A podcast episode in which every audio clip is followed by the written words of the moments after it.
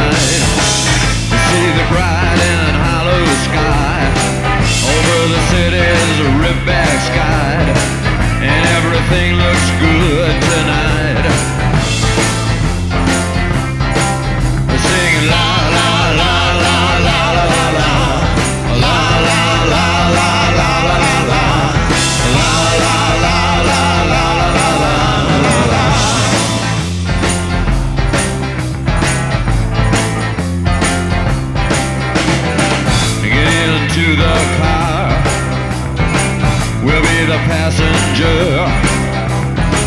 We'll ride through the city tonight. We'll see the city's ripped back sides. We'll see the bright and hollow sky. We'll see the stars that shine so bright. The stars made for us tonight.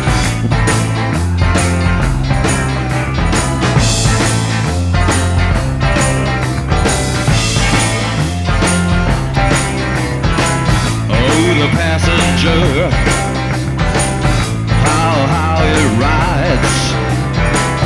Oh, the passenger,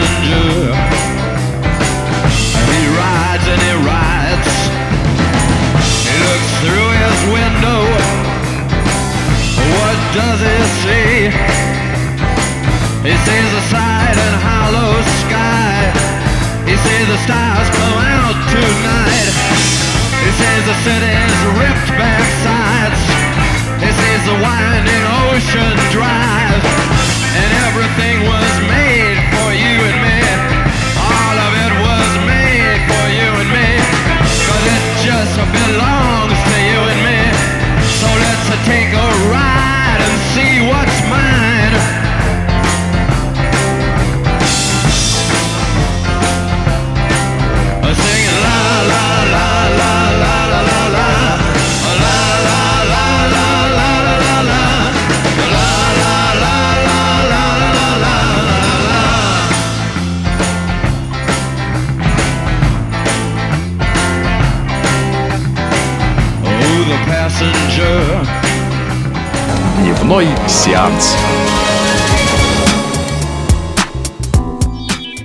А, и те, и другие композиции, герой картины и массовка поют в фильме на манере бетловского мюзикла «Через вселенную». Отдельной темой в истории «Вокруг лета» является то, что режиссер картины Кирилл Серебренников в данный момент находится в России под домашним арестом по делу седьмой студии. Его и других фигурантов дела обвиняют в хищении бюджетных средств, выделенных на постановку спектаклей. Серебренников был задержан прямо во время съемок фильма в Петербурге и монтировал картину уже под домашним арестом. Перед началом фестиваля министр иностранных дел Франции обратился к президенту Владимиру Путину с просьбой помочь Серебренникову приехать на премьеру фестиваля в Канны, но получил отказ. Мотивом отказа стала независимость российского правосудия. В прокат лета, вероятнее всего, будет осенью, или вернее во второй половине этого года. Кроме лета в главном конкурсе Канны есть еще одна российская картина. А, Она называется «Айка» и снял ее режиссер Сергей Дворцевой, родившийся и выросший в Казахстане. Этот фильм посвящен истории мигрантки из Киргизии, которая живет в Москве и пытается вернуть оставленного в роддоме ребенка. Но пока канские картины до нас не дошли, посмотрим то, что нам предлагают кинотеатры. На этой неделе в прокате стартовала картина с интригующим названием «Красавица для чудовища». Несмотря на это сказочное название, фильм посвящен вполне реальному человеку. Это писательница Мэри Олстонкрафт или Мэри Шелли, сочинительница знаменитого романа «Франкенштейн» или «Современный Прометей». Мало того, что Франкенштейн – это одна из самых часто экранизируемых книжек, но ей в этом году еще исполняется 200 лет. Однако, несмотря на юбилейный характер фильма, главный конфликт в нем связан не столько с сюжетом книжки, сколько с темой женского равноправия. Главная героиня, которую играет Элли Фаннинг, связывает свою жизнь со знаменитым поэтом Перси Шелли, но всю дорогу пытается доказать себе и окружающим, что женщина тоже способна создать незаурядное литературное произведение, что, впрочем, она и делает. А, Надо сказать, что на Западе феминистская тема уже не раз возникала в связи с историей Франкенштейна. Так, э, знаменитый американский кинокритик Джонатан Розенбаум назвал Франкенштейна одним из самых больших феминистских романов. Одну из его экранизаций, фильм «Франкенштейн» Мэри Шелли, сравнил с фильмом «Джуниор», ну, та комедия, где беременный Шварценеггер. С точки зрения Розенбаума, в обоих фильмах мужчина узурпирует женскую репродуктивную способность. Остается только удивляться, что только этим кинокритикам не приходит в голову. А, Героем дня, а персонажем другой нашей важной рубрики сегодня станет не Кирилл Серебренников, как можно было бы ожидать, а другой режиссер Ларс фон Триер. Поводом поговорить об этом э, незаурядном человеке стал все тот же Каннский кинофестиваль, где у Триера выходит новый фильм. Он называется «Дом, который построил Джек». Честно говоря, другого повода поговорить о Триере у нас в ближайшее время не будет. День рождения у него уже был совсем недавно, 30 апреля. Помимо того, что Триер остается одной из знаковых фигур мирового авторского кино, причин обсудить его кинематограф несколько. Во-первых, «Дом, который построил Джек» — это его первый фильм, э, который он снял э, за последние пять лет, начиная с «Нимфоманки». А во-вторых, потому что «Дом, который построил Джек» — это фильм о маньяках. Очень давно 1984 году в своем полнометражном дебюте под названием «Элемент преступления» Трейер уже рассказывал историю про маньяков. Но там она была связана с психическими проблемами главного героя, и по-настоящему интриги не получилось. В новом фильме все происходит по-взрослому, ну, впрочем, как и полагается триеровским картинам. Дело происходит в США в десятилетии между 1970 и 1980 годами. За это время зритель может наблюдать эволюцию главного героя, которого, конечно, зовут Джек, и который за это время совершает 5 убийств. Вроде бы это немного, но сюжет строится на том, как герой постепенно становится все более изощренным в своих преступлениях. Играет Джека Мэтт Дилан.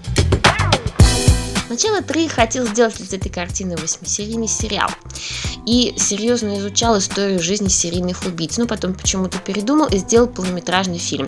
Это, конечно, обидно. Все-таки большие европейские режиссеры в последнее время все чаще обращаются к сериальной форме, а сам Триер имеет суперположительный опыт в этой области – сериал «Королевство». Э, да и, кроме того, вся его эстетика будто создана для того, чтобы рассказывать истории про маньяков. Остается только удивляться, почему Триер с его специфическим чувством юмора и любви к людям не посвящает этой теме каждое свое кино.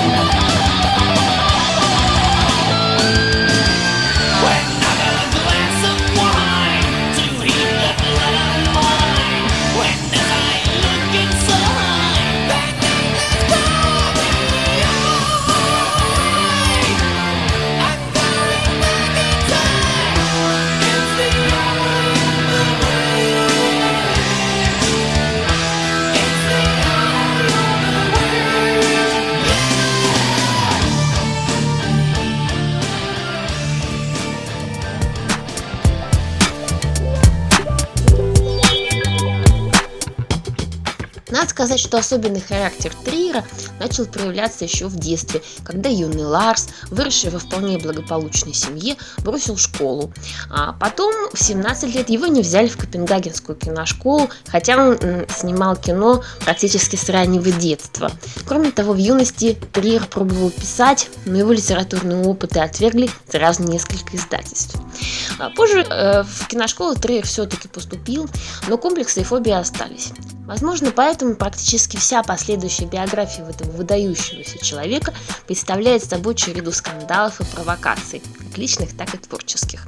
Например, в 1996 году он не приехал на Каннский кинофестиваль, где его картина «Рассекая волны» получила приз жюри. Вместо себя он прислал свою же собственную фотографию почему-то в килте. А, за фильм «Антихрист» Каннское экуменическое жюри, которое отмечает фильмы, пропагандирующие гуманистические ценности, дало ему специальный специальную антинаграду э, за женоненавистничество. А вершиной его эпатажного поведения стал скандал, который он устроил в Каннах во время пресс-конференции, посвященной его фильму «Меланхолия». Он там наговорил так много, что дирекция фестиваля тут же объявила его персоной нон-грата. Кстати говоря, с этим скандалом отчасти связано и то, что дом, который построил Джек, в Каннах в этом году показывают вне конкурса. Приблизительно таков же Терьер в кино. Его режиссерский стиль заключается в переворачивании с ног на голову культурных кодов, нарушении этических норм и разрушении кинематографических жанров и конвенций. Одни из самых знаменитых картин Триера э, – это фильмы из трилогии «Золотое сердце». Они называются «Рассекая волны», «Идиоты» и «Танцующие в темноте». А название этой серии пришло из детской сказки про добрую девушку, которая способна была отдать ближнему последнюю рубашку и была вознаграждена за это браком с прекрасным принцем. Однако, как и полагается, фильмом Триера эта нравоучительная история переживает травную трансформацию э, с точностью до наоборот. Героини этих его фильмов, отдав себя без остатка другим людям, гибнут, став жертвами жестокого мира. Прохожая история происходит в другой серии Триера, которая носит условное название «США. Страна возможностей», куда вошли фильмы «Догвиль» и «Мандерли». Там тоже показаны нежные добрые девушки, которых жизнь заставляет взяться за автомат. При этом Триер никогда не впадает в морализаторство, а каждая его картина держит зрителя в напряжении до самого конца. Так что его фильм «Дом, который построил Джек» мы ждем с нетерпением.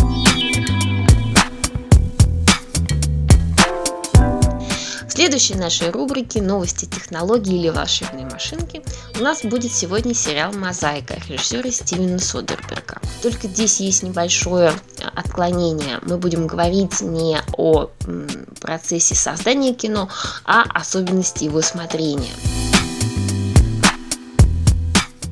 Сюжет «Мозаики» основан на довольно обычном детективном приеме с исчезнувшим героем.